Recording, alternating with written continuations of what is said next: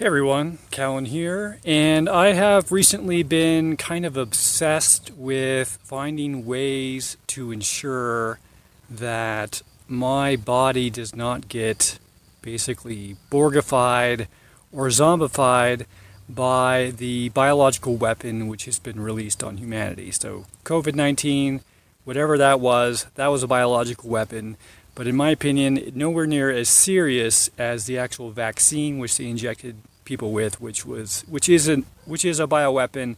It is meant to harm people, and for those who survive, it's meant to infiltrate them and turn them into the Borg or the zombie or, or however you want to think about it. Okay, and it doesn't really matter whether or not. I mean, it matters to some degree, but if you didn't get the vaccine, if you're hanging around people who did, you're still going to end up with all these things. Okay, so some of the main things that are happening is people are getting something called microclotting, which is something we haven't really seen a whole lot of up, up until the last few years in the medical community.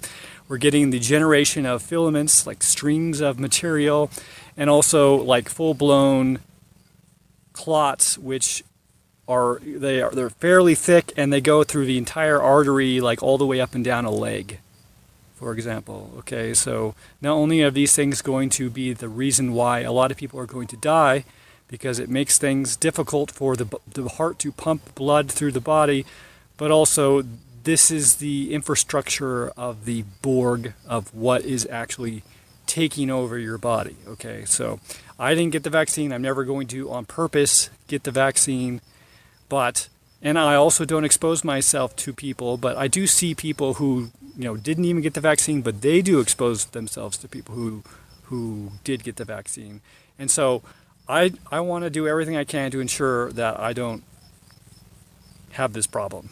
I don't want to turn into a zombie. I don't want to turn into a Borg. Okay, so I made a video recently talking about how chlorine dioxide is one of the ways that I'm focusing on dealing with this, but from my research, it doesn't look like the chlorine dioxide is going to actually break down these clots once they've been formed. Okay, so there's still another thing that needs to be solved there. Okay, so the things that I've kind of looked into that I'm trying now are basically proto- proteolytic enzymes. These are enzymes which break down proteins of certain kinds. There's lots of different ones. The ones I'm focusing on, this one is nattokinase and this one is serrapeptase. And there's another one from earthworms, but I'm not I'm not going to try that one right now. Basically, these are the ones I've been familiar with for a number of years. I've used these before. I've never had any problem with them. And people who have long COVID have not all of them, but a lot of them had found success with these things. Okay, so let's talk about what these are. Okay, so first, serrapeptase. This is an enzyme which is basically generated by that bacteria inside the stomach of, I think, a silkworm. And it's basically vomited out in order to digest the cocoon after it's been in the cocoon for a period of time so that it can break out and be a flying whatever a moth, a butterfly. I don't know what silkworms turn into, but, but that's basically where we get it. Uh, I don't think we actually use silkworms anymore. I think we just take the bacteria who generate it and create cultures and then get this enzyme out of it. Okay. So this this is a little well a lot less researched than the other one which we're going to talk about, nattokinase. But people have been saying that it has helped them in a lot of ways. So this basically they both kind of do the same thing. They break down proteins of a specific kind, proteins which are kind of associated with injury and inflammation. Okay, so like scar tissue, buildup of you know clotty material or like uh, people maybe who have endometriosis, all kinds of different things happen to people in different parts of their body because of buildup of basically this type of material, right? Fibrous, I think they call it fibroids. So some sort of material that starts with FIBR, which is what this focuses on. So it's not going to be hurting all of your other proteins. It's going to be focusing on this type of stuff. So, anyways, serrapeptase is more about uh, countering inflammation and dealing with things in the body that are associated with inflammation and injury, like scar tissue, and like I said, like in your endometriosis and all these types of things. Again, not very well researched, and also people do, some people do have negative side effects with this, specifically getting sick to their stomach. So it's a small amount, but if you get sick to your stomach, you should probably stop taking this. And we don't really even know why people are getting sick to their stomach. I would guess that it's releasing something too quickly that the body can't deal with, basically a Herxheimer reaction. But who really knows, okay? So anyways, if you're if you're, you know, feeling it's not really that big of a risk, but if you're feeling ballsy, you know, you can do it like me and do both of them at the same time. And a lot of people do use both of these at the same time.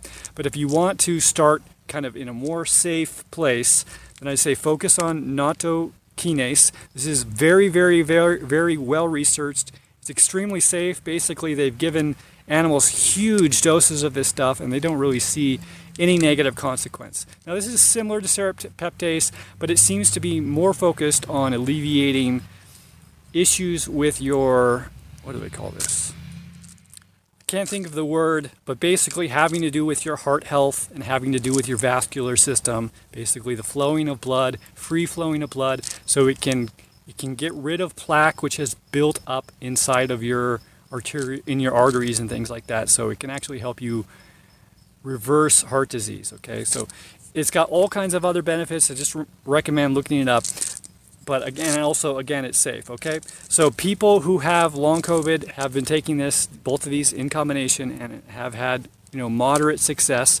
And so if they're having moderate success and they're in a really bad state, then I think it's likely to be helpful for a person like me who's probably in you know the top five to one percent of people who are you know not affected, you know, because we've reduced our exposure by not getting the vaccine, not being around people who had COVID just because of the way we live our lives, and also not being around people who had the vaccine. So I suspect this is going to be a way to prevent and also to reverse any buildup of this material, whatever it is that they injected into us, which that stuff is building in your body. This is a, a way that I am focusing on using to try and reverse that. So, of course, I don't know for sure that that's going to work, but this is what I'm doing, and this seems to be working for a lot of other people. And at least the natto kinase is very, very safe. Okay, so there's other things which people in my research looking into this type of stuff, people have said is useful. There's another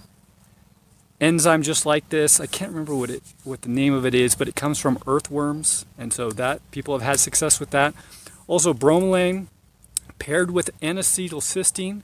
Bromelain is another protein enzyme. I think it's a little more broad. Like it'll help, it basically is a way to help you digest protein so that it gets broken down into its little constituent parts so that your body can put it back together as the proteins that it actually wants to use. So you can take this with a high protein meal and it will help you digest it. Bromelain comes from pineapples, basically. I think it's really high concentration inside. You know how the, the, the, pineapple has kind of that center column, circular column in the middle, which is hard to eat, and if you get it on your mouth, it kind of kind of starts to feel like it might be dissolving things, and it starts to sting and stuff like that. Also, I think it's maybe in the green stem, the leaves that come off the top of it. But anyways, that's something that's used for a lot of uh, different things, and paired with N-acetylcysteine, which is a precursor to glutathione, which is your body's primary anti-inflammatory, anti-inflammatory, antioxidant. It's your primary antioxidant, and it gets recycled in your body. But if it gets used up, like for example, if you take too much Tylenol, you're going to give yourself hepatitis because you used up all of your glutathione in a way which it could no longer be recycled. So if you want to make sure you have glutathione, taking N-acetylcysteine is a way to do that. Okay, so there was some research which tried N-acetylcysteine, tried bromelain separate from each other, and there wasn't really an effect on on. I think it was on actually clots, actually COVID clots specifically. It didn't have a really effect, but when they paired them, when they took them together, bromelain with an N-acetylcysteine, that there was also an effect there. So I have N-acetylcysteine, and I also have an old bag of bromelain, which I got a long time ago and I just never really used. So I'll probably start doing that as well. So, anyways, I just thought I would introduce this these things to you in case you're not familiar with them and you're also interested in avoiding zombiedom, borgdom, you know, you know what I mean. So, I forgot to mention that you should take this on an empty stomach and in a, a period of time where you're not going to eat for you know several hours with some water. It's generally how you want to take these types of things. Something I've noticed when I do this, again, I fast every day. I basically eat one meal a day. And so I'm, I'm familiar with the schedule at what point I'll start to feel hungry in the day. And I've noticed that the days that I take this in the morning, I don't get hungry for like another one, two, three more hours, right? And I think that has to do with just it's breaking down things and the body is using those in the same way it would be using food. So that's just my theory. Anyways, I'll see you guys later.